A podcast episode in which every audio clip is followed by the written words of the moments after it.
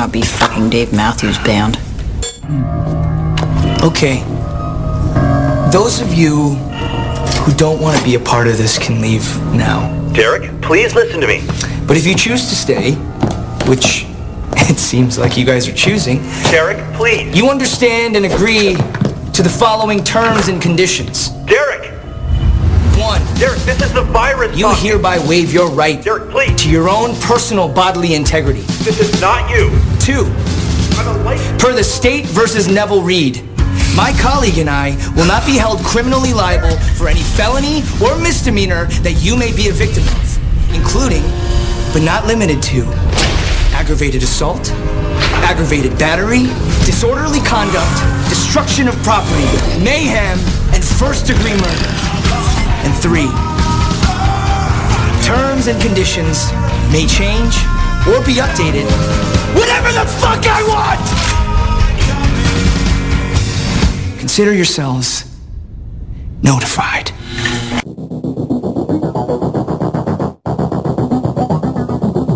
All right, you primitive screwheads, listen up. I got news for you, pal. You ain't leading but two things right now. Jack and shit. Jack left town. Well, hello, Mr. Fancy Pants.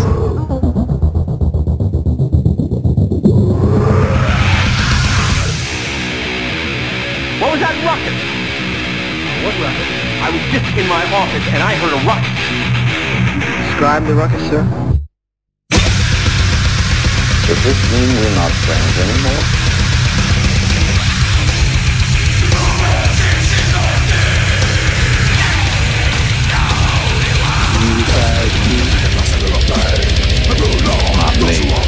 I'm in my prime. Out of your mind. Ain't it cool?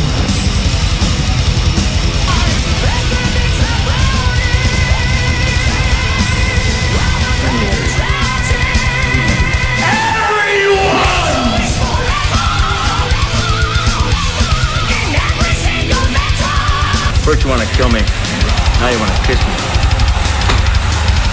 Blow.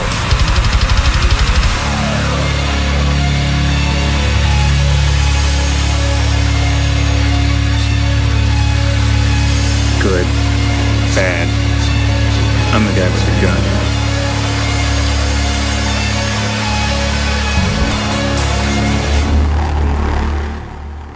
Hey y'all, what's up? DJ Anubis here with you on the Meltdown Radio podcast, The Hordes of Chaos, episode 163. Lot to get to today with y'all, uh, but I won't keep you too long, not any more than usual. Uh, so I'll be talking a little bit about March Madness because the finals did happen and it was pretty exciting. Um, so I'll get to that just to close that up because I know I was talking about a little bit the last couple episodes, and then uh, very cool documentary about the band X Japan, which I know very little about overall because I, I knew of them, just didn't really hear a lot of their music. But the doc itself has made me want to go back and really check out a lot of their material. But the doc was really good.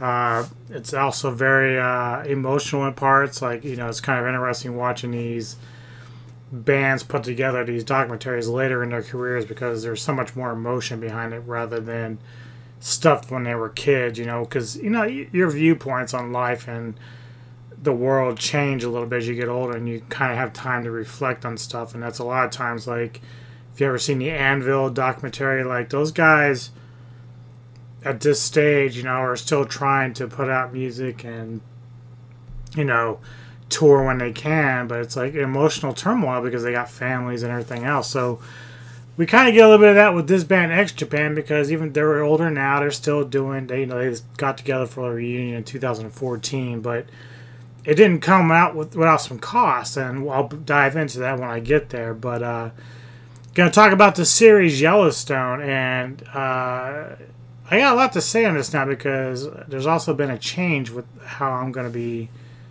about with me going forward with the series, which people will be kind of shocked, but I'm gonna get into why. Uh and then just uh the end of lot towards the end of the podcast, I've got some uh, various TV series and movie news bits I'm gonna get to with you all. Uh, just general information, really, as as well as a lot of great new music coming your way. I've got uh, a lot of stuff from uh, promotional starts like Grand uh, Grand Sounds Promotions, the Metallist PR, Vlad, Skyfire, Atomic Stuff, Qabar. Think they're in there somewhere, or maybe not this time around. But I got some Against PR and Metal Message stuff like that, plus a lot of new stuff as well, including brand new Meshuggah. Kicking off our first block as well. We got Andromida in here as well Satan. But here's Meshuggah from their new record. This is called Armies of the Preposterous.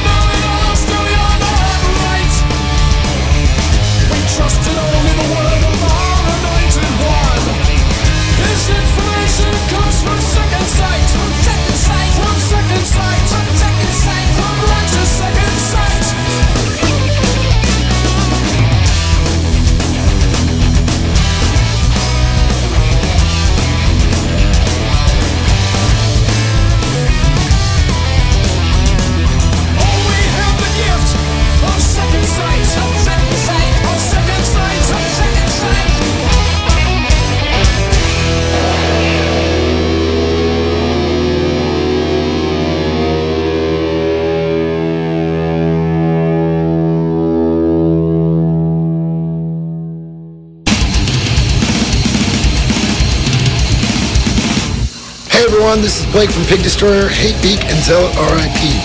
And you are listening to DJ Anubis and DJ Neko at Metal Tavern Radio. Get into it now.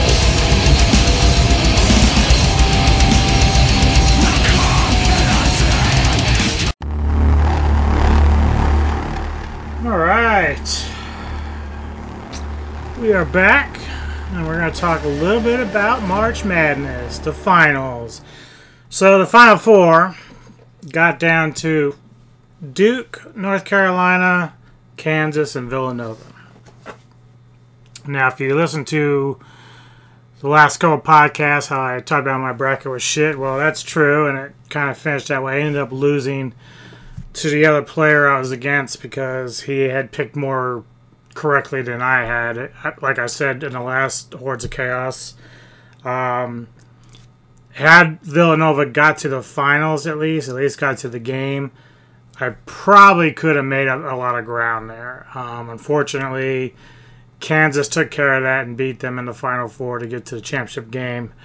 And then, uh, you know, as much as I hate Duke and Carolina, I was kind of pushing for Duke because Coach K, who's the head coach of Duke, is actually a very good coach, and I think he's going to retire after this year. I think this was his last year, but uh, for him to get his team to the Final Four uh, in his last year is like amazing job there. But even more amazing, of course, uh, as how Carolina, who really as an eighth seed, I did not expect them to get past the first couple rounds. Um, but they went on a tear and uh, were winning pretty good. And believe it or not, in the championship game on Monday, they were up 15 points, so up up up by 15 on on Kansas, going into halftime.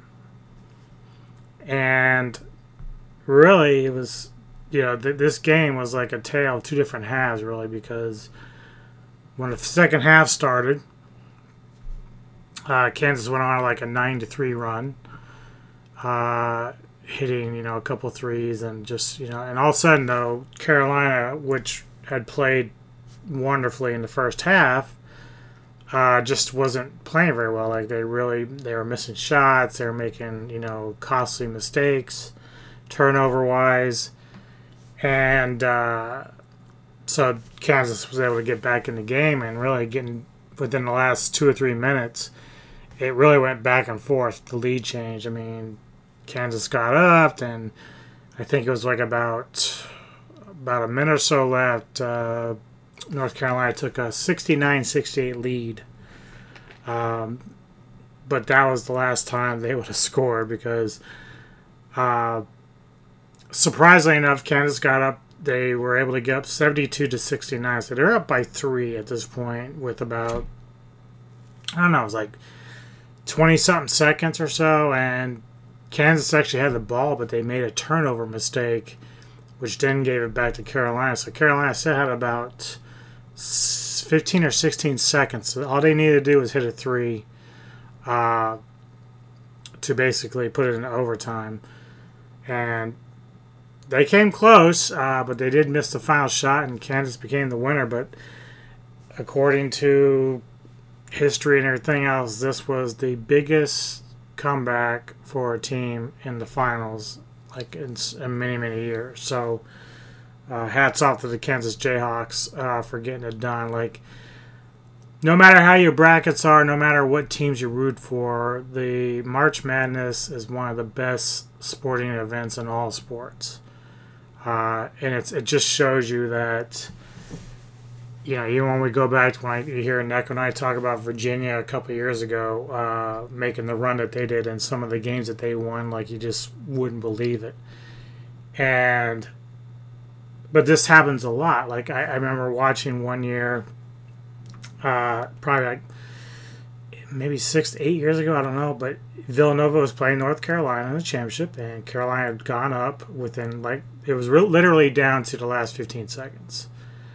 Uh, Villanova drove the court, and you know a lot of times those those last shots don't always go in, but this dude for Nova at the top of the key hit the three pointer and gave him the win at the buzzer, and it's like those are the kind of reasons why you watch these games. You know, for me, Neko and I watching Virginia and how we watched that whole tournament play out. You know, in terms of nail biters and thinking that oh my god we're going to lose this game because we're down by you know three or four points with almost nothing left and then they found ways to win like it's just those kind of things along with the broncos you know the history that i have with them and some of the stuff that elway did as a player winning some of the games that he did that you just never thought we could win uh, you know I got to see the Avalanche win a couple of uh, Stanley Cups, you know, in the late '90s. But you know, it's when these teams that you root for are able to win ball games and win championships or Super Bowls, uh, the way they like even in 2015 the Broncos did against Carolina, uh, mainly with the defensive effort and like you just the way that our defense dominated that game, like you just like it's crazy. But at the college level, and even sometimes in football, football is not as not as easy to get upsets. You do get them, but not like on the level that you get them in basketball because here you have 65 teams, basically 64. They have like playing games, but you basically have these 64 teams that are vying for a chance to play for the national championship. And it's like once they get in that bracket and in, in that tournament, like anything can happen. And that we and this year was no different than any one we've seen before, where you know before Virginia won their championship a couple years ago, they lost as the number six, number one seed against the 16th first ever to UMBC. But that you know, as bad as that is for me as a Virginia fan, that's a great story for UMBC. Uh, but this year, uh, a school named St. Peter's went on a run. They beat three or four great teams in the tournament that were higher seeds before losing to Carolina, I believe. And that's the thing. Like it, those are the kind of things that you like to experience as a fan of the of the game itself. So I did, you know, even though I, I, even though I'm happy Kansas won, just because I'm not a Kansas fan, but I, I don't really like North Carolina. I can appreciate what Carolina did, just like Duke. Uh, and really, honestly, they represented ACC well because on the other side of the bracket, where Kansas and Nova was, uh, Miami, I think, was the one that lost to Kansas first before Nova, and like Miami got further. They were a 10th seed and got all the way up to the uh, Elite Eight. So, you know, three ACC teams to get that far when really people thought our conference was like one of the weakest is quite amazing. Uh, so, from a conference perspective, that's amazing for me. Like as a fan of that particular conference. So, uh, yeah. So I just wanted to pass along that. You know, it was an epic comeback for Kansas to do that. You know, they had kind of a young team. Uh, it's not like Kansas or North Carolina are. You know, it's like it's not like they're not accustomed to being in championship games. That they're both as as schools have been there quite a bit. I think this one was like in totality like Kansas's eight championship over the course of seventy something years. Um, obviously, North Carolina is most notably known for the home of Michael Jordan, and they won it with him there as well when he was there. So, even though these two teams aren't strangers to being in the big game, uh, just the tournament itself is so amazing to watch. And, you know, I kind of, like I said, you know, in the last podcast or the one before, you know, when I was choosing my bracket, I, I was, you know, when they first set it up for the first round and they, they have this like little uh, exclamation mark or question mark and you click on it and it tells you each team's record and like their strength of schedule how many teams in the top 25 they beat. And I was going through that the entire time as I was, you know, setting up my bracket. And, uh, you know, this year I base it on strength of schedule. I was like, okay, this team played probably eight top 25 teams. They went, and some teams will go like six and one or, you know, whatever how, however many games they play against the top 25, and then some teams will be three and three against the top 25, and then there's others that are like one and four. What, Whatever, how, how many games they played, right? So I made my choices based on that. So if you had, like, for instance, uh, common sense would have told me that San Francisco wasn't ready to make the kind of run that I thought they might. Uh, in fact, I think I think they lost their first round game, which I had picked them to win in. I can't remember who they played, but you know it was going to be an upset. And I was like, well, you know, here it is. I'm looking at both San Francisco and this other team they're playing, it's the higher seed. Their strength of schedule and everything else seems a lot weaker compared to San Fran.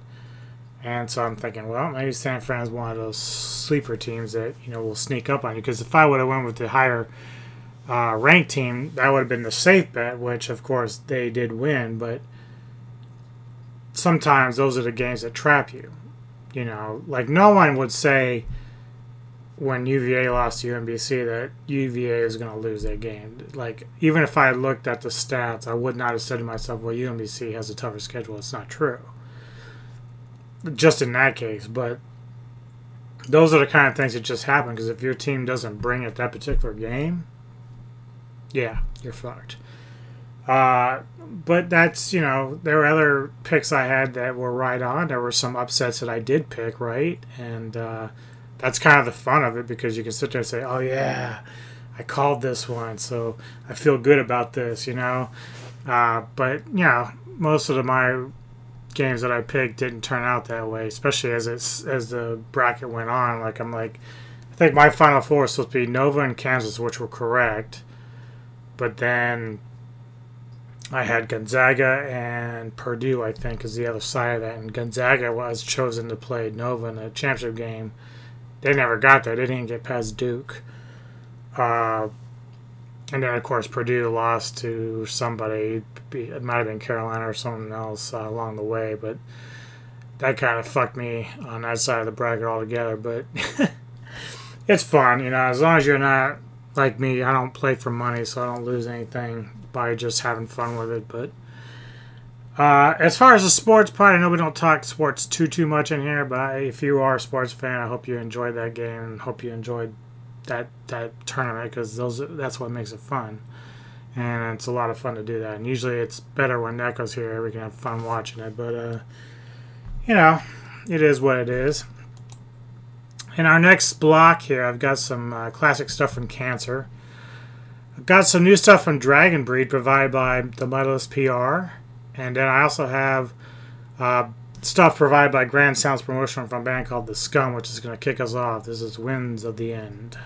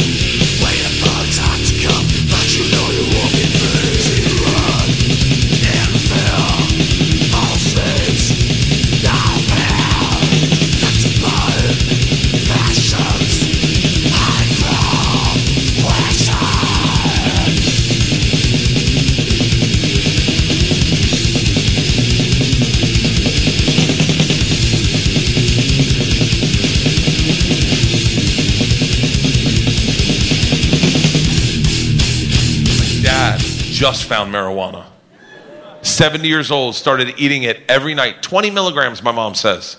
Dad's eating 20. That's what I said. I was like, that's a lot. I goes, are there any side effects? She goes, other than the fact that he calls me bro a lot? No. we go down to Tampa, spend some time with my parents. We're out on their dock, my whole family, my dad, my mom. You can tell when my dad's weed kicks in because he starts humming Jimmy Buffett songs. All of a sudden, he just pops up, turns around us, he goes, Who wants to talk to an owl tonight, huh? I look at my mom, I go, How much weed is Harry Potter eating? My mom's like, No, he talks to an owl every night. Show him, Albert. My dad just gets on the edge of the dock and goes, Hoo!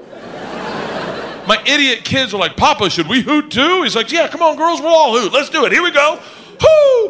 Hoo! Now, the three of them are on the edge of the dock like three crips letting them know cops are in the neighborhood. Hooty hoo! Hooty hoo! Hoo hoo!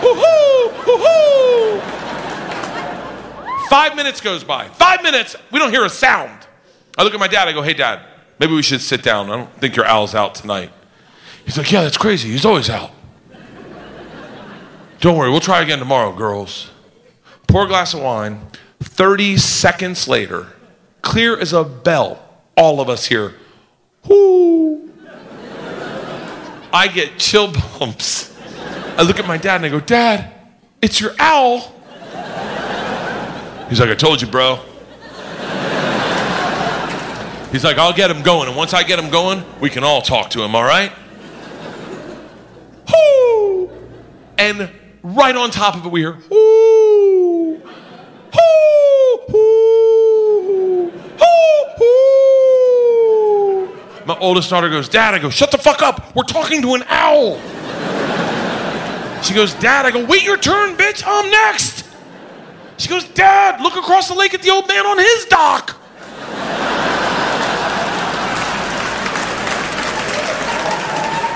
Sure as shit, there's another drunk, blind old white man just, whoo, whoo, whoo. These two are like Ric Flair in a cave, just, whoo, whoo,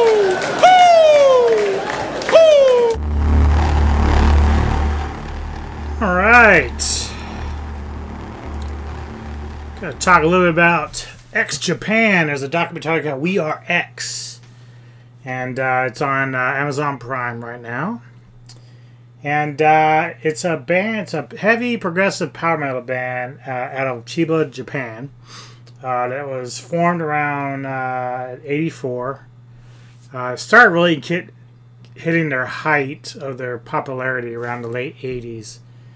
Um, I do recall hearing about the band at the time, um, but I never heard any music from them. Uh, and even until now, up until this doc, I really had not heard a lot of music from them. Now, I have yet to actually kind of dive into the material. I haven't really gone on YouTube and checked anything out yet or anything like that. But the the stuff they played in the doc, dude, like I was like very impressed, and and more so because they are pretty progressive. Like there's some shit in there with the bass player and all that stuff that's just so fucking kick ass.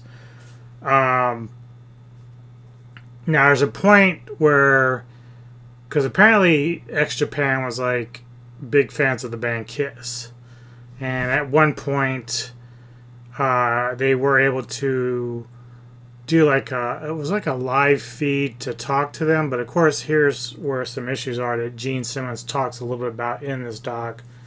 Uh, because X Japan, the members didn't speak English at the time. Uh, there was definitely a language barrier. So there's obviously when Kiss was on the other end of this video thing they were doing, basically a old school video call. They had a translator there, and uh, so I don't remember everything they were saying to each other, but obviously the band X Japan was just like kind of say, "Hey man, we're big fans of yours," and you know, Kiss was like, "Yeah, we're really proud of you guys," etc. You know, just the usual uh, courtesy from band to band. But Gene made a point to say that you know during the '80s, X Japan probably should have been bigger than they were, but he says because of their language barrier, uh, they never were really able to really make it in the states, and and, and to a degree, I, I agree with that. Now, at the time, the biggest, uh, the biggest band that I knew of that was you know from Japan was Loudness. But the thing about Loudness was they were able to actually sing in English. So even though they did have some songs that were in their native tongue, they still had a lot of material that was in English. So when the whole hair rock and hard rock kicked off in the mid to late 80s, uh, Loudness was able to kind of insert themselves uh, into that limelight a little bit with MTV and whatnot. And there was a there was another band I can't fucking remember the name, but uh, it was another Japanese band that had some success at the time as well. But it is a shame that X Japan was not able to capitalize on that because their first couple of records are rated pretty highly in uh, Metal Archives. And like I said, judging by what I heard in the doc in terms of their music, uh, they were definitely very talented. Like they probably should have got more notoriety than they ever did. Uh, the band com- compo- is composed, uh, I think, at this point right now. Uh, drummer, composer, and pianist uh, Yoshiki, and he's really kind of like the guy who formed the band. Uh, vocalist Toshi, guitarist Pata, bassist Heath, and guitarist and violinist uh, Sugizo. So yeah, you know they were they're obviously like I said they did a reunion tour in 2014, and um, it, it, when you watch the doc, it, there's a lot of like it's something you see a lot of times with bands is like you know X Japan. I think they went all the way up to like the mid to late 90s before they split up for a while. Maybe they did a little bit of stuff in the 2000s. I can't quite remember the timelines. Uh, but the original bassist they had from like 86 to 92 was Taiji, uh, who died in 2011. I believe suicide. I think that's what they said it was for him. Uh, I'm trying to find there was Yeah, they've had like a lot of Hyde uh, or Hide. It depends how you want to pronounce it. It's it's, it's in English it says H I D E Hyde, uh, but it could be pronounced Hide based on his nationality. Uh, he's the original guitarist. Uh, and now there's a part in this film because there became a point where there was this I can't remember if it was actually Toshiko or Hide. I'm saying I'm to say it's probably Toshiko. The drummer and singer butted heads uh, at one point uh, because something to do where like this band like they pushed themselves so fucking hard. In fact, when they say when I say they pushed themselves hard, as a drummer, Toshiko managed to blow out his fucking back and his neck. I kid you not. Like he was playing the drums younger and throughout his career with uh, X Japan, and he was headbanging the whole time like he was just fucking nuts. Like if you think of the the the, the Muppets with uh, you remember Animal, how he looks when he plays. That's Toshiki. He, he's like that, but he's fucking great. And kind of hearing those double bass and the songs they write, and even though it's like power metal stuff, is fucking pretty fucking amazing. Uh, and you know, for uh, Toshi has a great voice. He really does. And the interesting thing about this band also is at the time when in the '80s, like their look, they looked like the glam hard rock, you know, image that we we're so used to seeing but the music was like kind of heavier, more in the vein of like Savatage or, uh, you know, something more pro- progressive, Fates Warning or some, you know, some vibe like that. Uh, but they kind of had these like big. I, I want. I, I don't want to say mohawk, but their hair was teased up so high, and they had like the war paint on a little bit, uh, you know, the Asian war paint. Uh, but it all kind of symbolized something too, like because uh, Toshiki or Yoshiki, excuse me, I'm trying to make sure I keep his name right. Uh, you know, he was also like an artist, and he, the way that they he he was the one that kind of came up with the idea with the paint, uh, the face paint stuff, and uh, but he and Toshi had butted heads at some point, which led to a rift and Toshi leaving the band, and but apparently this was like a really big deal. Maybe not so much with Yoshiki, but the guitars uh, Hide and uh, the bases at the time, uh, Taiji, like they were all trying so hard to become bigger than they were. Like this is a band that sold 30 million copies of, of music worldwide, despite not having the success in the U.S. like they wanted.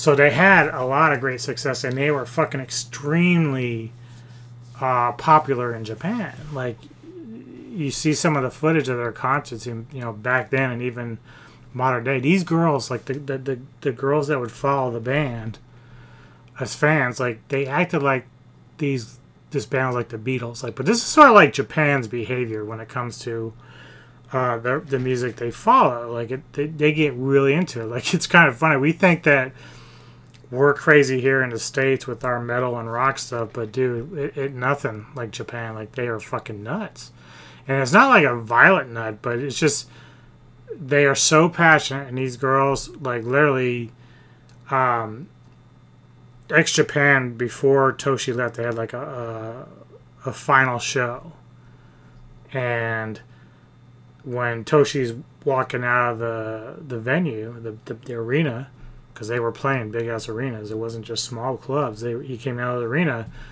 uh, you know, fans came up for autographs and stuff, and one girl was like in tears, like, and then even when he had actually left the band, like, you know, the weeks that followed, girls and fans were crying, like they just they blamed him for like the breakup, like it was just like you destroyed my dream, my band. I love this band. You gotta get him back.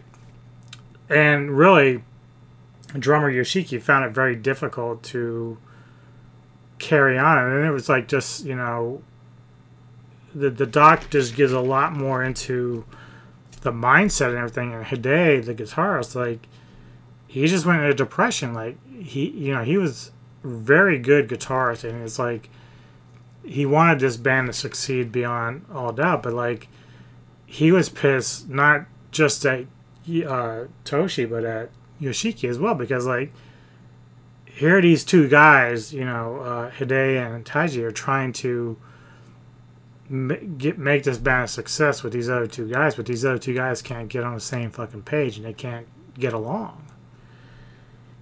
And uh, but there was a point where, uh, I, like I said, when they finally got back together around 2012 to 2014, before that reunion show uh, you know, these guys had kind of hashed it out, you know, between Yoshiki and Toshi, and uh, you know, uh, you know, they worked everything out, and they started writing music again. And really, when I listened to Toshi, both back when he was younger, and then of course, you know, around the time this doc was made, which would be around 2013 or 14 uh, I don't really see what Yoshiki was complaining about, but I think part of Yoshiki's problem was is that he was constantly trying to push boundaries. Like you know, it was almost like it's almost like Yoshiki wanted the band to be like the fastest band on the planet, but they weren't playing like that. Like they were incredibly good. The music was fast, not thrashy fast, but just fast enough for what they were doing but it's like he felt like Toshi just wasn't able to hit those places vocally, which is surprising because he's got such a high voice. Like, if you guys ever take, if you're familiar with the band or ever take the time to hear them, I can't find flaws in his voice. the dude can fucking sing, and even now, as they're older, he can still sing. Uh, So whatever it was that Yoshiki was finding flaws in really kind of crippled the band because he couldn't get over certain things and maybe part of the problem for Yoshiki is the pain that he was going through because of his spinal shit because he had to actually get take uh, pain meds and like you know go through uh, therapy uh, he was I think at one point his doctor said you know you really shouldn't be doing this anymore. But you know and, and of course Yoshiki is one of those guys that had a very very very troubled childhood. So he's dealing with like emotional pain from back then to playing his drums. Like you know as we all talk about as metal fans and, and if you're an artist who creates the music you know we have this as an outlet for dealing with our pains and whether it's emotionally or spiritually or whatever that's exactly what these guys are doing too. And uh, one of the cooler things though that you find out about uh, yoshiki no matter how problematic he could be on his own end uh, he was a, a classically trained pianist so some of the music when they play piano, you can hear just how good he is on the piano, despite you know as well as the drums. But he was named one of the most influential composers in Japanese history. He has sold over 50 million albums and singles worldwide. Yoshiki provided music for the Beijing 2022 Winter Olympics. This is just recently. And even has his own Hello Kitty character, Yoshi Kitty. so he is basically an icon, despite X Japan being his big thing, despite I'm sure the band members themselves, even the ones that have replaced the other guys who have passed away, being a big deal. When Yoshiki walks into a public space, he's immediately recognized. And uh, that's just how fucking famous this guy is. And when you think of like a lot of the bands, rock or metal that come out of Japan, the fact that he uh, even now like there are other modern bands that are heavier than them that pay tribute to them or you know when they meet X Japan they're like it's like they're idols like because they know that X Japan was kind of doing something that none of the other bands were. Like I, I, as much as I love loudness and as much as I love the guitarist for loudness whose name I can't remember probably couldn't pronounce anyway right now I love him to death very gifted guitarist. Listening to X Japan, dude, they were basically wiping the floor with bands like that. Like, if they had been able to sing in English, that would have changed the entire complexity because if you're someone who at the time, especially in the 80s, like even though Rush had started kind of going more poppy in the 80s, even if you were a classic Rush fan, you could appreciate X Japan because of what they were doing. Uh, certainly, it was a little bit heavier than Rush in terms of com- uh, compositions and arrangements, but uh, if you like again, if you're like Fates Warning and Savatage, like bands that are doing similar things, these guys were like right there with it, and they were fucking mega talented. Like it, it was really just as I'm witnessing some of this old footage and stuff, I'm just like blown away by how fucking good they are and it's an incredibly great doc because, like I said, it, it, there's a lot of pain in there from each. A lot of these guys, they were, you know, when Hide killed himself, uh, it really left a mark with the rest of the band. No matter what differences Toshi and uh, Yoshiki had, the minute Hide passed away by his own hand, it really crushed them.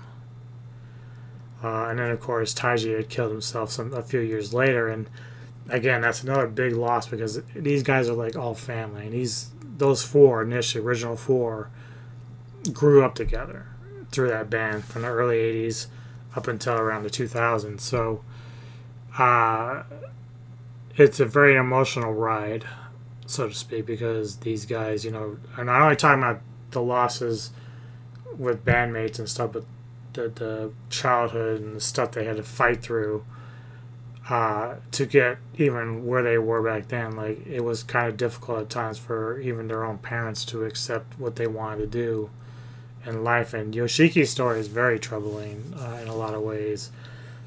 So it, it's like you can understand his drive to want to be the best that he can be at his respective art. Uh, but it just also shows you, though, also when sometimes that happens, that ego can become a thing, and it really, and I feel bad for Toshi in some ways because when you listen to how he felt at the time, he he was actually internalizing the disagreements with uh, Yoshiki. Like it's like, you know, Yoshiki was kind of a perfectionist, so Yoshiki would be like, Toshi needed to do like this, sing it like this uh, maybe a better here. And what happens is Toshi was kind of getting depressed about it, thinking, well, man, you know, I'm not living up to his expectations. I'm letting him down. And that was one of the reasons. Now, there's other reasons why Toshi left, which were dealing with his girlfriend at the time uh, and some other things. But, you know, it, it, it's all a combination of a lot of different things. But he really did feel like that he was letting Yoshiki down by not being able to be the best. He even though he was great. Like I said, you, I don't think you can. If you can, if if some of you seasoned X Japan fans can ever write me on Facebook or in our comment section and explaining me what you think about Toshi's singing. Like I don't find any flaws in him at all, even even now. Uh, he has a very powerful voice. So I'm like, I'm just,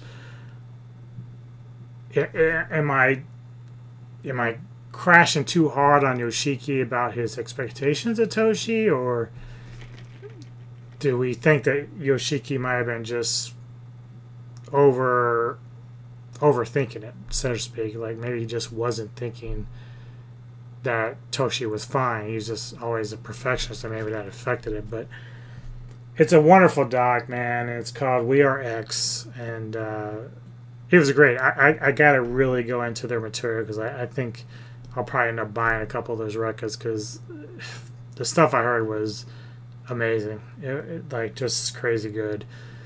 Uh, yeah, so it's on uh, Amazon Prime, guys. Check it out, and you'll think you'll enjoy it.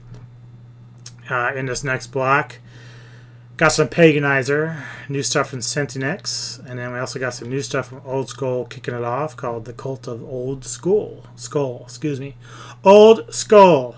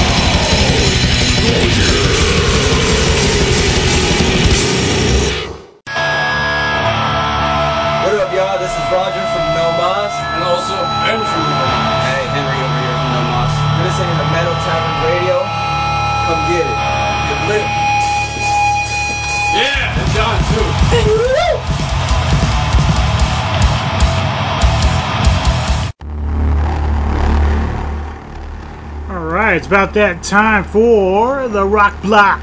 And today, we've got some brand new stuff from Wolf, Naxatras, Atomic stuff providing a band called Reckless, Qabar PR, I do have some of them, I, I knew I did. Stonehouse on Fire, Skyfire Promotions providing some Autumn Killers. And then to kick it all off, Vlad, my boy, providing obsolete or obs elite as they would call it.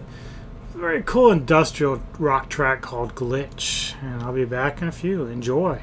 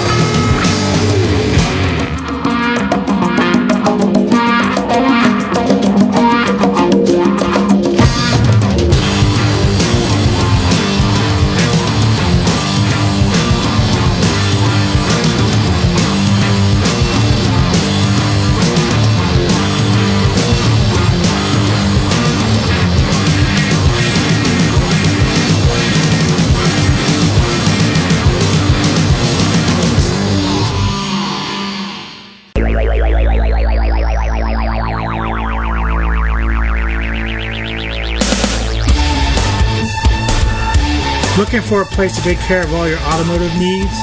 Then get in touch with Stouffer's Auto Service in Millersville, Maryland. Stouffer's takes care of all auto repairs, auto service, and great quality parts as well.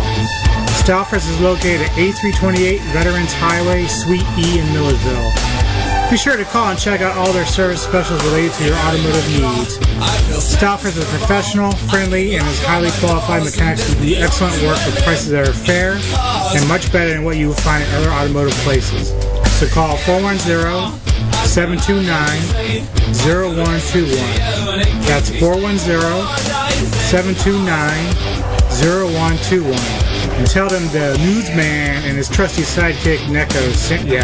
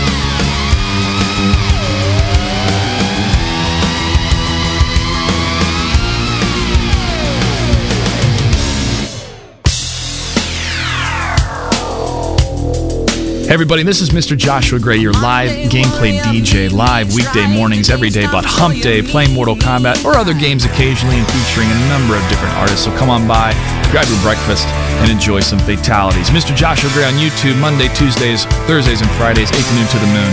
And you're listening to DJ Anubis and DJ Neko on Metal Tavern Radio.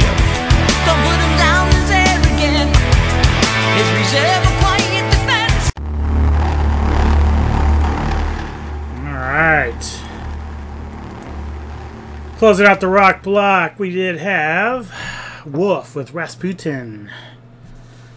And now we're going to talk a little bit about Yellowstone. So, for a while now, probably last two or three months on social media, people have been talking about this show uh, on Peacock called uh, Yellowstone. It stars Kevin Costner, uh, Cole Hauser, Kelly Reilly, and much more, Wes Bentley, uh, etc.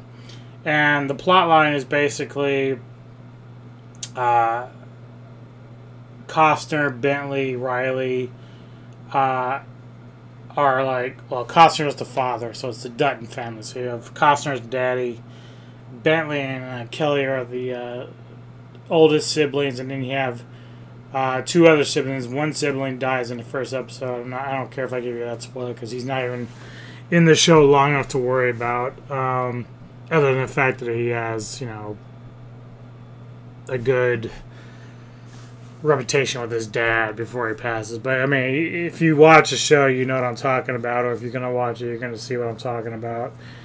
But uh, the Dutton family play uh, a family that owns a large cattle ranch and a lot of land, and they're in the midst of a battle between uh, the Indian reservation that's nearby, as well as land developers, in terms of trying to keep their their ranch and their land. So there's like this a lot of back and forth fighting for positioning, trying to get the uh, land stripped away from the Duttons, and uh, you learn very quickly that violence is not off the table when it comes to dealing with shit. I was telling Neko via uh, Messenger this morning that this is kind of like Dynasty and Dallas, only a lot more violent. Like you just you have the same kind of principles with the cattiness and the back and forth. And to be honest, the the acting is great in this. Um, Kelly Reilly is fantastic in a lot of ways. Uh, if you've seen her in the Sherlock Holmes movies with Downey Jr., um, she plays Watson's wife in those films. Uh, so she plays the uh, the elder daughter Beth, and Wes Bentley plays the uh, oldest son uh, Jamie. Then you have Kayce and of course Lee. And like I said, Lee's gone now, pretty much early on in the show. But uh, there's a lot of other familiar faces that come through here. Uh, throughout, I'm, I'm in I'm in the end of uh, close to the end of season two, but I've stopped watching. and I'll get to that in a minute. Um, but yeah, like I said, it's, it's a really good acting. It's a, it's a very engaging show. Two weeks ago, when I went to get my car uh, looked over for oil change and you know all the bells and whistles to make sure it's running well. Uh, my mechanic and his his lady that works the desk, uh, they have their little TV on in the waiting room, and you know they watch Netflix or whatever. So they had this series going on. my mechanic actually has a big uh, cardboard cutout of the lead henchman or the loyalist henchman to Dutton, which is played by uh, Cole Hauser, uh, a guy named Rip. Very great character, a lot of fun to watch. Um, and so he's a big fan of the show, so he was telling me about it. And, you know, obviously they were watching like some somewhere between seasons three and four. I haven't even got to them yet with that, but uh, the show is very engaging. It's, it's great. Uh, like I said, great acting and everything. So I'm, I was watching it. I, I actually paid for Peacock, you know, as a subscriber, and because I watched the first episode on Peacock, and they said, "Oh, you have to pay for the subscription to watch the other three seasons." I'm like, "Well, fuck." But we uh we we changed some things and finagled some things in order to get uh you know uh to cut down some costs. So paying the six bucks a month wasn't that big a deal at this point. So you know, I, I'm watching it and I'm like getting into it, but you start to, you know, like any kind of series or movie, you get attached to characters, good or bad, right? Uh, we all have our favorites, and you've probably heard me talk about other series that I've watched in the past where, let's take Sons of Anarchy for a, a second, you know, like, I'm watching Sons of Anarchy, getting really into the show. I'm in season four, where I was and then a character dies off that I really liked, and then that kind of just ruins the entire movie. This isn't like a character that comes and goes in the series that you don't give a shit about, like a throwaway character, right? This was a main character, so at that point, I was like, well, why do I want to watch this? Because it's really ruined the entire vibe of what's going on with this show. Granted, there were still other great characters in Sons of Anarchy, and it's like, you know, I'm like, fuck. But this particular character, despite not being really a, I don't want to say a catalyst because this person was very instrumental in the series, but especially especially early on, like just very big part of it. Uh, and then that character got killed off, and I'm like, well, what the fuck? Now I did eventually go watch like the last seasons of Sons because I wanted to kind of get closure about the certain characters that were involved in that particular character dying, right? So I needed just to kind of see for myself like how it played out in the end. Uh, now with with uh, Yellowstone, it's it just finished season four, so season five is now probably being worked on as we speak. But I'm in season two, and I, there's a character that I really like, and I've decided that I don't want to watch it anymore. And even though this character is not dead, like it hasn't been, this person hasn't been killed off. But what I'm noticing with series nowadays is that, you know, it used to be when you watch TV series, sure, you know, when Buffy the Vampire Slayer finally ended, that season seven was pretty lame. Let's face it. It actually got kind of lame after uh, Buffy's sister was introduced, like this weird ass transference of universes where her, you know, Michelle Trachtenberg's character shows up, and I'm like, okay, well, this makes zero sense. Uh, but you could kind of deal with it for a little bit. But by the time season seven came around, it, it was rushed. It wasn't well thought out, and just wasn't very satisfying. I've heard people who have seen Game of Thrones. I've not seen it, but I've heard people who have hated the final season of Game of Thrones. It, it, there seems to be this reoccurring problem. I don't know if it's just because when these companies are doing these series, I know it's kind of like, well, we have to always judge by how much interest is still in the series. Uh, so, like for me, you know, maybe again, this is another thing you guys can write me about. Fucking Supernatural, dude, was a series that I I, I, I gave it a chance, like very early on when it first started. I said, well, it's six hours. I remember the advertisements were right? Started watching it, and I'm like, well, you know, it, it's okay, but I, you know, I think this show will probably be dead in like a couple years. Dude, that show went for 22 fucking seasons.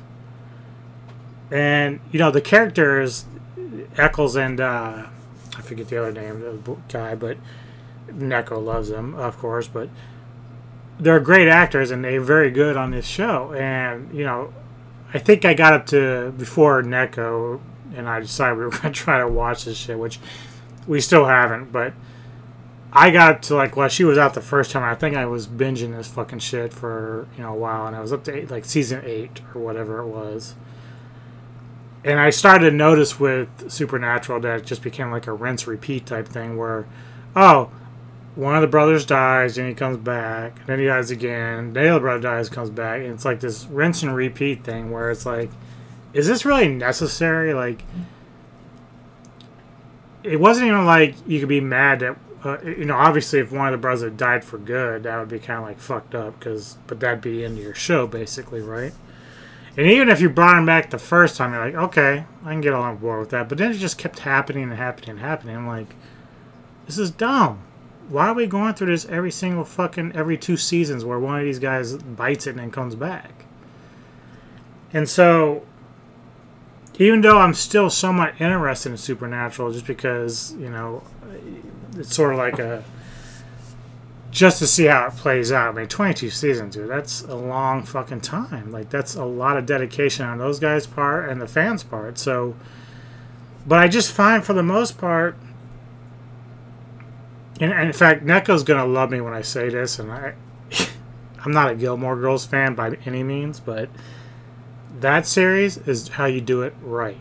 Not only just with what you did with the original series, but what you did with the the uh, Ever After, where it was they did a year or two ago, where they did like a four episode thing to catch up with what they were doing, right? So, and it was done tastefully because you know one of the actors had passed away in real life. They couldn't use him anymore, so they but they used his death as a means of a plot device, which you know they got. I'm sure they got permission for, and they did it well, and they were respectful about it. But that when you watch that series, it's done right. Like there's well good writing in it. It's well thought out. And I'm not saying that Yellowstone doesn't have good writing, but what happens with one of these characters in this series for me is horrible writing. The the character arc is terrible. And sure, I've cheated a little bit because I've gone and I've read up a little bit on what happens with that character a little bit in the next two seasons people are going to say, well, why are you doing that? Well, I'm like, well, one, I don't want to waste all this time just for me to like throw my fist into the TV being pissed. People like, don't get pissed. It's just this TV series. True, it is. But you're investing time in this shit, people. I had I'm so busy. I have to be I have to pick and choose what I'm going to watch and what I'm going to invest in. And my issue with this one character in this show is that they're driving him to the wrong direction and they're not doing anything to alleviate some of the shit that he's dealing with. And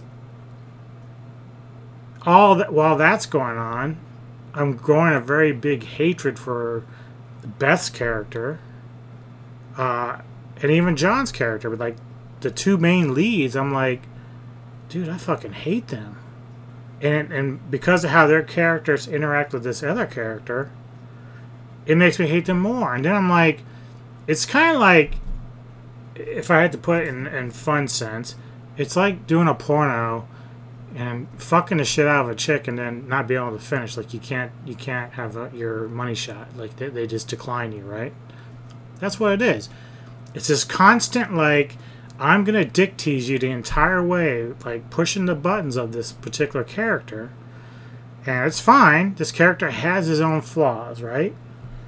But at some point, that character has either two things. Either has to have some sort of redemptive moment, where there's a sense of redemption, or they have a sen- have a sense of vengeance and and revenge that's not happening. And this has been going on for basically, for the most part, three seasons. Like, like I said, I haven't seen the last two, but I know kind of what shit happens. I know what how it kind of plays out here at the end of season four.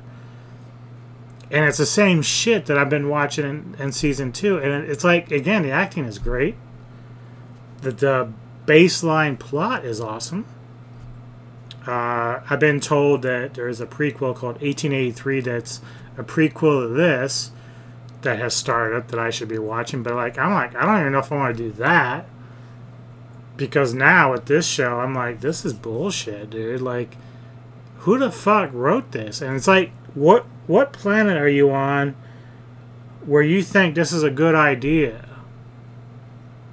And I don't know. Maybe maybe I'm just missing the bus here because I know there's a lot of Sons of Anarchy fans out there who really love that show but I have to have a show where you know it's one thing if your characters you like die, but it has to be reasonable and it has to be logical. And in this case, even though, like I said, this character that I like hasn't died, it, it, it's he's to use Neko's term, he's like a cuck. He's taking this abuse from Beth and John, and he's not getting any alleviation from it. Like it's this constant bad, you know, just crushing down on this guy. And I don't know if it's leading to anything, but if if I'm in season two, and I'm feeling like, like I wish I was in this dude's shoe because I would handle things so much differently. And chances are it'd be bad for my me the character in general because of what I would do. But all I know is I wouldn't be taking the shit, especially from Beth, that this person does. Which, no way, no way in hell I'd be doing that. In fact, I'd be doing everything I could to piss her off even more. Because this show obviously has people disappearing, you know, what I'm talking about by disappearing, right? So, this person who's taking all this crap, you could bet your ass that I'd be finding a way to make Beth disappear. One way or the other, she would be disappearing. Uh, I know people argue why this person won't do the things that I'm talking about, but at the same time, my counter argument is is this person has already done some shady shit, some very dark shit, and dark shit to come uh, down the road. So this person has the ability to handle business one way or the other. Obviously, this person's not a stone cold killer like some of the other fuckheads that are in the ranch. You know what I mean? Like there's some others, even in the family, they're fucking more cold hearted and brutal than this person is. But you know, I try not to give too much away for it because I, you know, if you are interested in shit or do like this show, you know, I don't want to spoil too much. But, uh, yeah, you know, I'm just disappointed because I really wanted this show to be something I really liked. And fuck, dude, for like a season and a half, I'm like all on board, dude. I'm like, okay, this is good stuff. You know, good. Uh, I've got people, I've got characters pissing me off in real life emotionally, and I'm emotionally invested in some of these other characters. But then, like, you know, all of a sudden more shit happens. There just happens to be one scene where the person I'm talking about does something to correct a mistake that they had done. Hey, uh, he, this person does something to try to correct a mistake they made against the family, and in doing so, John turns around and says, "You know, you basically implied he should have just killed himself." That's what he was basically getting at. Rather than doing what he did to correct the mistake he did, he's like, "You should just killed yourself." And I'm like, "What the fuck does this person have to do to win the affection of this family?" Like it's most people who watch this would know exactly what I'm talking about. So but I'm just like at, at odds here because I don't want to waste time in the series if this particular character arc doesn't go the way I want it to. And I know maybe that's just being nitpicky. I don't know. Uh, I don't think so. I just I really think that it just comes down to better writing. Like this person isn't just a fly by the seat random character. There's plenty of those in this show that come and go all the time. This is an instrumental character to this entire fucking thing. And while it's not beyond me that main characters die off, I mean, people have talked about Walking Dead and how they're always killing people off. So, again, I, I you know, Neko and I tried watching Walking Dead. We did for the first season, which was okay, but then we kind of just got lost interest in it. And maybe part of it, maybe we were just lucky because since then you have people that love or hate it, and a lot of times people hate it because of the losses of all the characters they really like. So it's like I guess if that's like one of your driving forces as a writer or a producer, maybe it makes sense, but then in other cases I'm like why are we wasting so much time on some of these other characters who are so evil and bad? And then this one person who's like the less evil of all of them is the one that's like fucking And, maybe it is like a Sons of Anarchy thing. Like again, like maybe that's the same situation where. But from what I understand, though, you know, when it comes to Sons of Anarchy, I know this is a big issue too. Is sometimes actors and actresses move on to different things, so they have to figure out what to do with the characters to begin with. So in Sons, I think the actor involved wanted to leave, and so they did that to try to get out of it. I did not know that prior to what happened. Um, but still, you know, my in my mind, like you just, I know it's difficult to do it because no one really likes doing it, but if I really felt that a character was important to the storyline, and if the actor wanted to go do something else, that's fine. I would just find another actor to play the part. Uh, it's not like it hasn't happened before. Um, I know people get a little, you know, in this day and age when actors and actresses are filming movies and stuff, and you know, like Marvel or fucking Lord of the Rings, you know, you stick with the same actors as much as you can. Harry Potter, the same thing, and that's great when they can do that, but it's not always possible. I mean, uh, Richard Harris died when he played Dumbledore for the first couple of films, and then they got Gambino to come in from then on, and it was fine. You know, it, you know, people got adjusted to it and used to it, and then we just went with it. So, even if this character here is trying to find a way out of the series, which from what I read isn't the case, but if if he did, uh, did he just find another actor? Because I think he's too important of a character to kind of like throw away here. And I just, from what I'm understanding from people talking about this, because a lot of people feel the same way I do, whether or not it it hasn't really stopped them from watching the entire series up into season four. So a lot of the people that agree with me are just have already been all the way through this. I call myself a little bit smarter than this. I'm catching it now because I'm like, this doesn't make sense. like I don't understand the logic of everything that's unfolding right now. And I could just see automatically where this is going with this character. So right now, what I might do down the road, like depending on how long Yellowstone goes, as far as seasons, I might come back to it and then, you know, depending on what happens with this character, like I will read up on it. If it sounds like that there's some as I talked about the redemption or revenge uh, point of view that comes with it, great. I'll, I'll re-engage with the series. I'll deal with all the stuff that you know makes it look worse than it is. But as for right now, I'm just not interested in going forward with the series because just the, the writing for this particular character makes no sense, and it's not a throwaway character, so it's like that's even worse. And people have you know, people on, I, you know, I posted a little bit about it on one of the forums I'm on, and some of the people have said, well, if you watch the final two seasons, it'll explain why this is happening. I'm like, well, I've read up on it, so I know why it's happening, but it's very lame excuse. Like, I know why Beth is so angry at, at this person, but at the same time, if you're logically thinking about the situation she's referring to, it's her and another kid, another teenager. And half that responsibility is on her as well.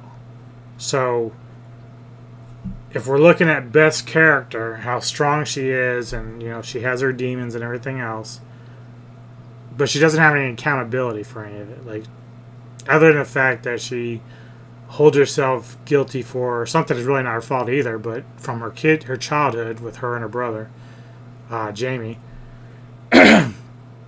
other than that, she doesn't have any accountability, and she just between her and her dad, they loathe Jamie with a passion. I just threw out his name so you know who he is now, but they just are so ugly to this guy, and there are different things obviously that unfold throughout all this, but yeah, you know, I just I have to be able to have faith that certain characters are getting their just due. Um, especially if they're our main focus in this whole plot line. Uh, there are characters in this show that, even though they're regulars, like if they died off, I could give two shits about. But if we're talking like main characters, that's just not an option for me. Like I just can't get over that hump. So as I said, right now, from what I understand, the character is not dead, but you know, I do know that this character faces more uphill battles with his family, sister and father, because of the predicament he's going to be in.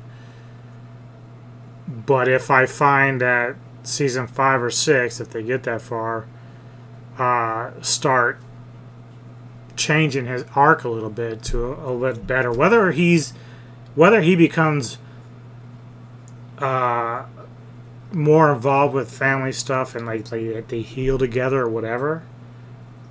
So it could either be that, or he just all out fucking goes to war with them. Like I want one of to- those two things.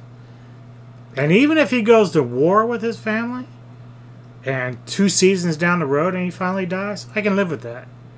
But as long as I see the character fighting, like much harder than what's being portrayed, I'm not, I have no interest in this. This is this is like it's like a bear taking on a fucking rat. You know what I mean? Like the, Beth is like this fucking incredible monster that like is able to eat this brother up and and basically bend him to her will. And he's such a cuck in the sense that he just folds.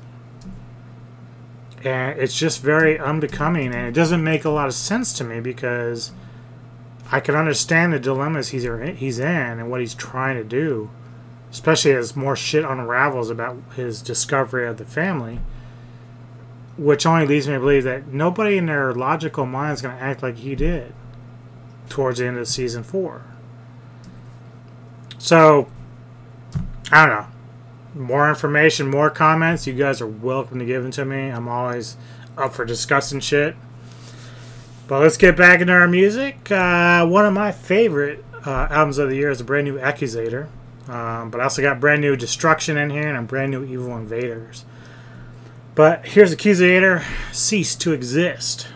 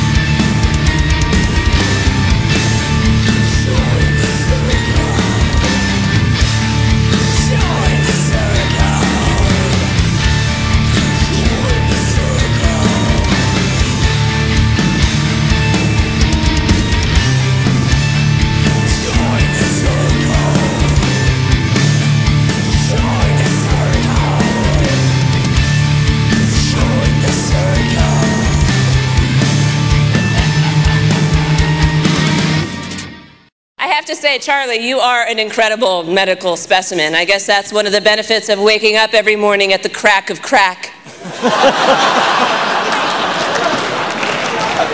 And you know, it's amazing. Despite all those years of abusing your lungs, your kidneys, your liver, the only thing you've had removed is your kids.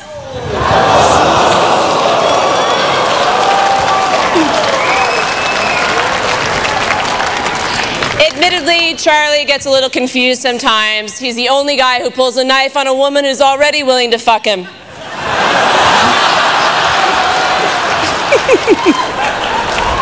I drink to that. I drink to that shit. Michael drink to that. But is Charlie really the worst guy here? So he made a chick blow him for 30 grand. Mike Tyson makes you blow him because I said so. That's why.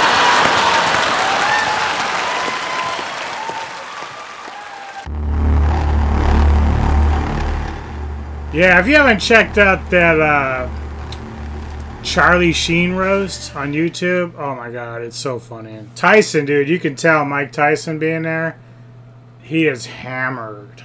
But he has a good time, you know, he takes everything in stride, he's not an asshole. And really, that's kind of changed Mike's, you know, persona over the last 25, 30 years because of all his negative stuff from the early, uh, you know, the 80s and early 90s you know, he's managed to kind of revamp and change his image a bit as, as far as a person's concerned. That's good for him. You know what I mean?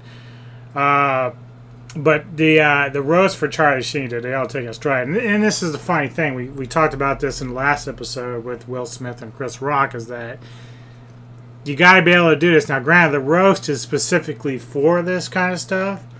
The Oscars isn't so much a roasting, but it does happen, and we it happens with everybody. In fact, again, Regina Hall did it. But uh, yeah, if you just want laughs, man, and have a good time with it, check that out. There's a lot of good ones on there. Even Will, William Shatner has some in there, and uh, Alec Baldwin, etc. So, this is before the gun stuff. So who knows where they're gonna go with that. So I got a few bit of uh, news bits for you uh, in the entertainment world. Um, so I'm not going to spend a whole lot of time on them, but I just did want to pass them along to you on in case you didn't know so over the last five or six years, uh, Anne Rice has been working with uh, AMC to bring a life, bring to life uh, a reboot or a reversion of her Interview with the Vampire, based on her book. Now, obviously, she passed away a few years ago, a couple years ago.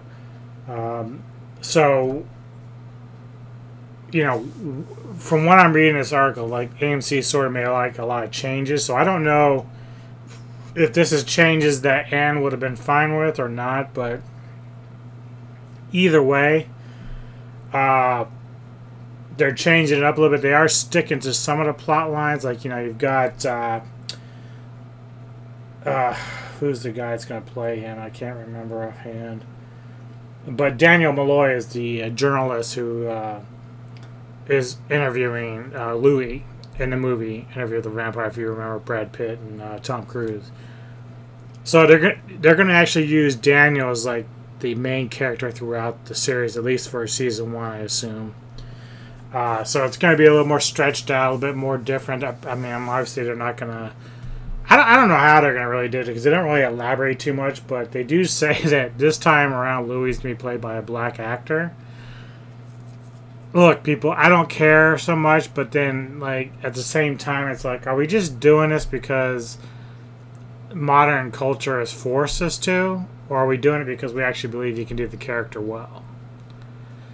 Uh, now, I think Anne is pretty much on record saying that there is no real identity to her characters in the uh, novels, so maybe that's true, which was fine. But I just thought that was funny when I read that because they specifically said as a production company that they're looking for a 33 year old black actor. So they already have it in mind that it's going to be black. They're not going to offer the role to anybody else. So I, I just, I don't know. I, I just, let the best actor win. That's how I look at it.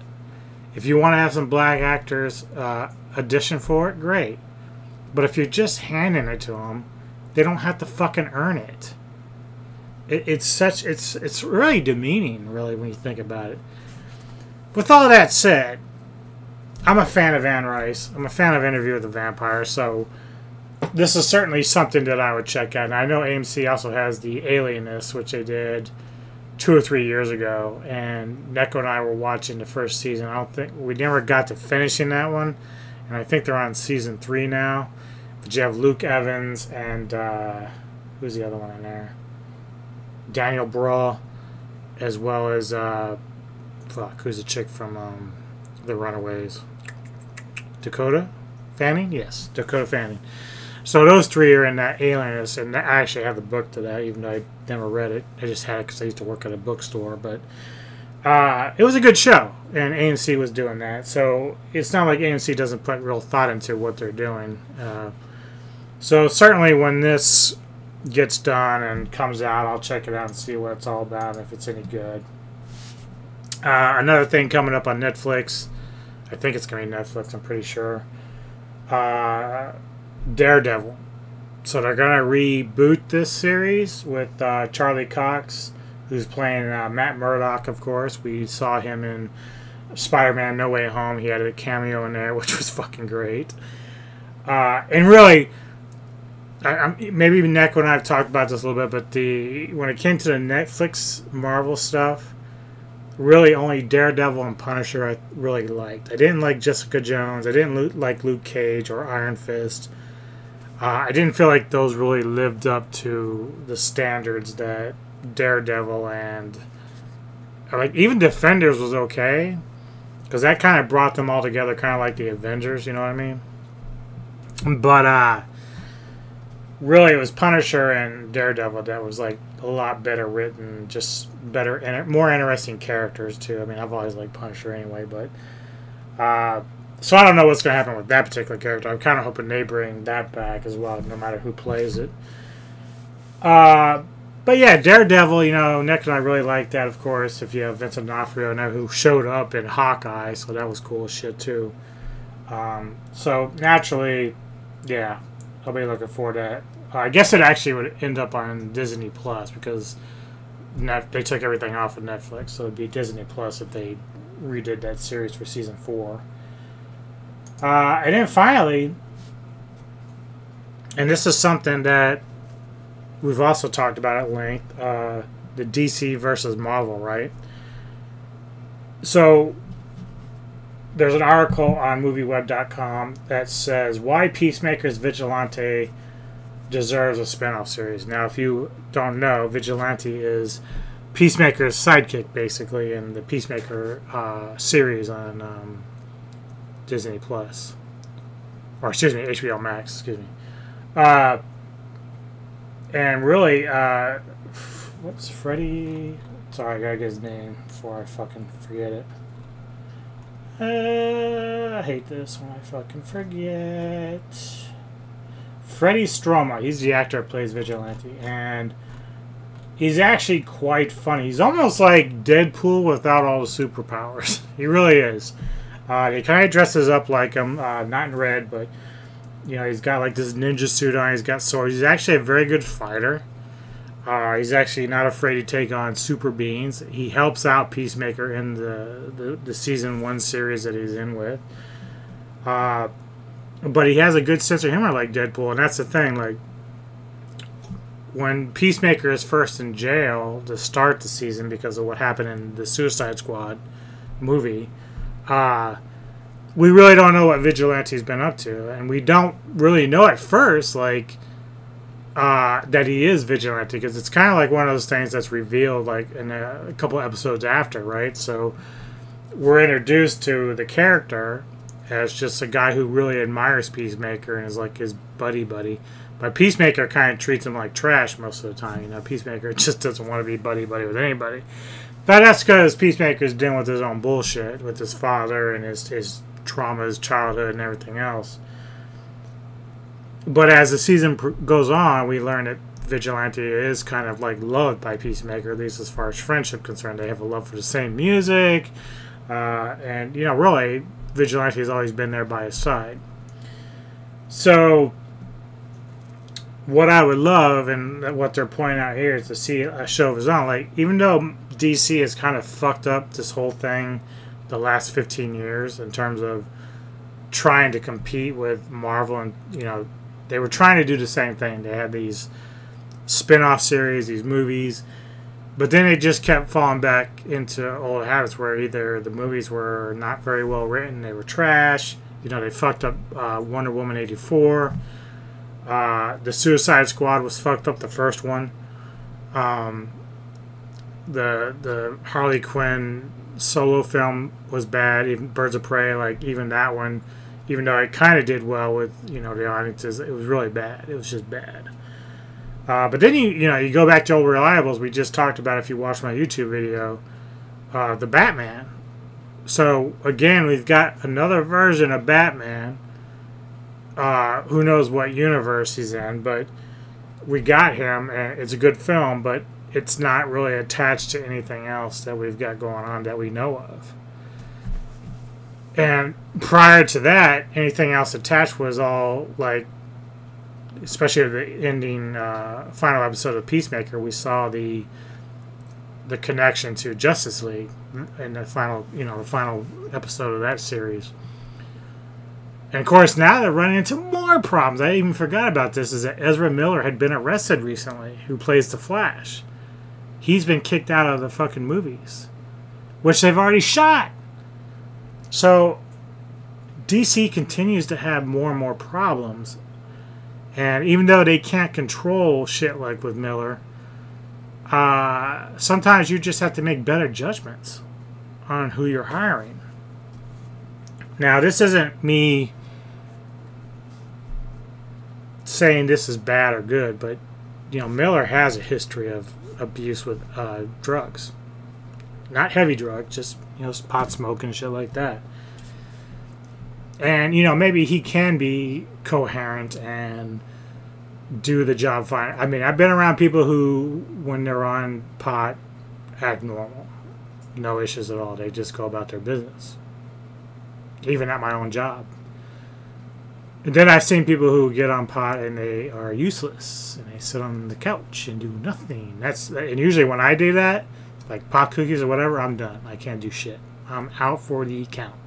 Either I'm snacking away or I'm sleeping away. One of the two. So obviously I can't like smoke a joint or whatever and be functional. like it just doesn't work with me. Maybe part of that's because of my blood pressure meds or whatever, but nevertheless, I'm useless. Now, obviously, Miller's been at this a while now. He's he's 29, and I think when I remember him talking about it for the first time was when he shot uh, Perks of Being a Wallflower with Emma Watson back in 2013 or 14, maybe even 2011. It's it's way back there. so he's able to do some things, obviously. But you know, one thing about getting older too is it changes is as you get older too. It's not always the same. Your body reacts differently, whatever. Whether or not that's what led to all his outbursts and his issues in the bar with harassing people, I don't know. Maybe he just got some bad drugs, or maybe it's just he needs like other type of meds. I don't know. But that's just one more element to the DC saga where, you know, people saying, well, the Snyder cut so great, which it wasn't, by the way. I, I hour and a half in, I was done. Like I couldn't watch the full four hours. It was just you gotta be kidding me, right? Never changed anything. Uh, but you know, people saying it was fucked up the first time, so Snyder Cut fixed all that, but you need four hours to fix something that should have been done in two hours. No, that's not really how it goes. Uh, but Wonder Woman, the first Wonder Woman, was actually like the best thing at that point they had. Aquaman, the first one was good. I don't know about the second one yet because it hasn't been released, but you know you have all the drama with Amber Heard in there as well, so you have that baggage going on there as well. So who knows how people are going to respond to that? Uh, then you have all the timeline shit, dude. Like the Suicide Squad, which was the second one that uh, Gunn did, who's also responsible for like the Guardians of the Galaxy stuff and stuff like that is very good. Like that was well done. It was gory. It had great humor, and they treated the characters great. Like you enjoyed the shit out of that, right?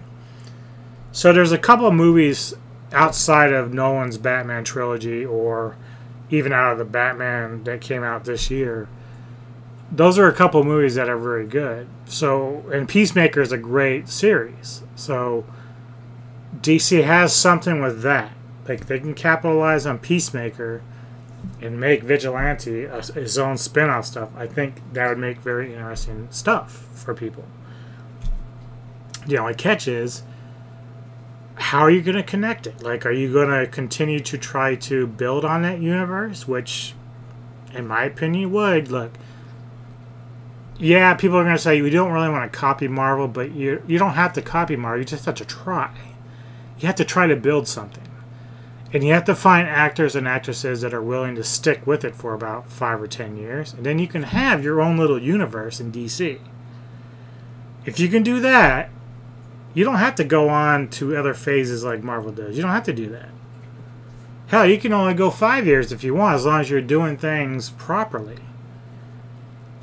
But as a character, Vigilante is very interesting, and because he's just a regular human living in a, a super-powered world, that makes him even more interesting. This is sort of like the Hawkeye thing, because Hawkeye doesn't have any special powers. Neither does uh, Hailee Steinfeld, who plays the uh, apprentice to Hawkeye.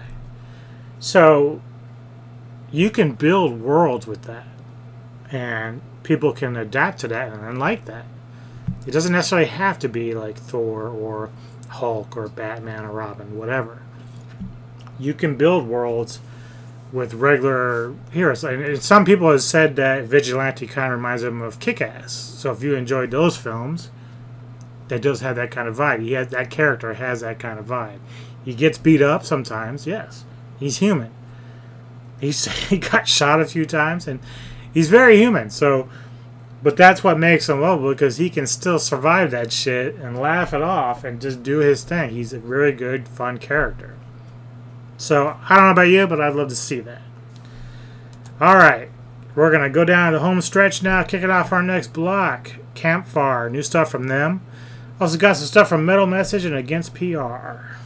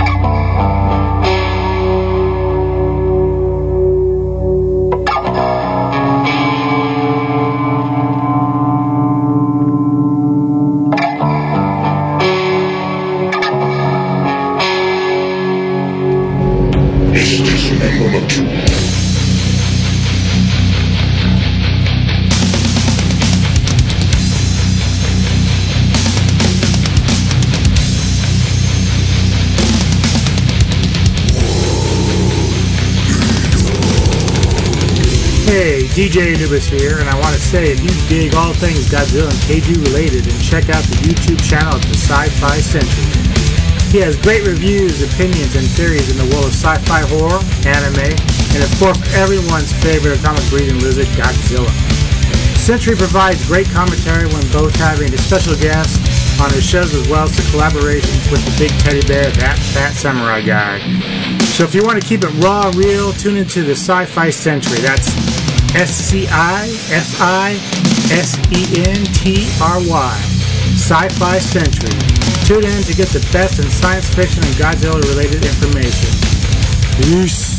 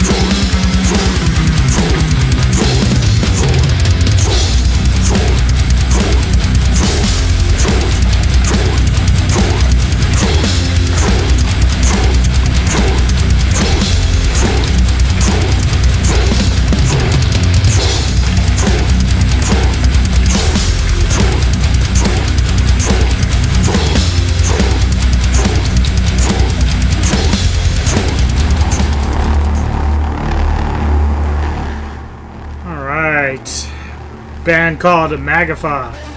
Back to the front. All right, so we're getting ready to close out this edition of the Hordes of Chaos. Hope you all enjoyed it. Hope you enjoyed the topics as usual. Uh, got no other things planned. I mean, I will have another volume of Rock and a Hard Place, but it probably might be a couple weeks or so before I get to that, just because got a lot of shit going on right now. Obviously, I always get the Hordes of Chaos in there every week, but uh, little break from the uh, Rock and a Hard Place for a little bit. But um, yeah, so I hope you all enjoyed it. Uh, played a lot of great music today. And speaking of great music, last episode I played brand new No Moss with Exile. Now we got another new track called Interrogation from the same record that's coming out. And uh, hope you all enjoy this band. They're, they're a lot of good friends of mine and put a lot of hard work in, and they're fucking amazing live. And uh, new album, I think, comes out in a week or two, I believe. I think this is somewhere around April called Consume, Denied, Repent. And uh, here's No Moss closing us out. Interrogation. Take care, you all. Enjoy the rest of your fucking weekend.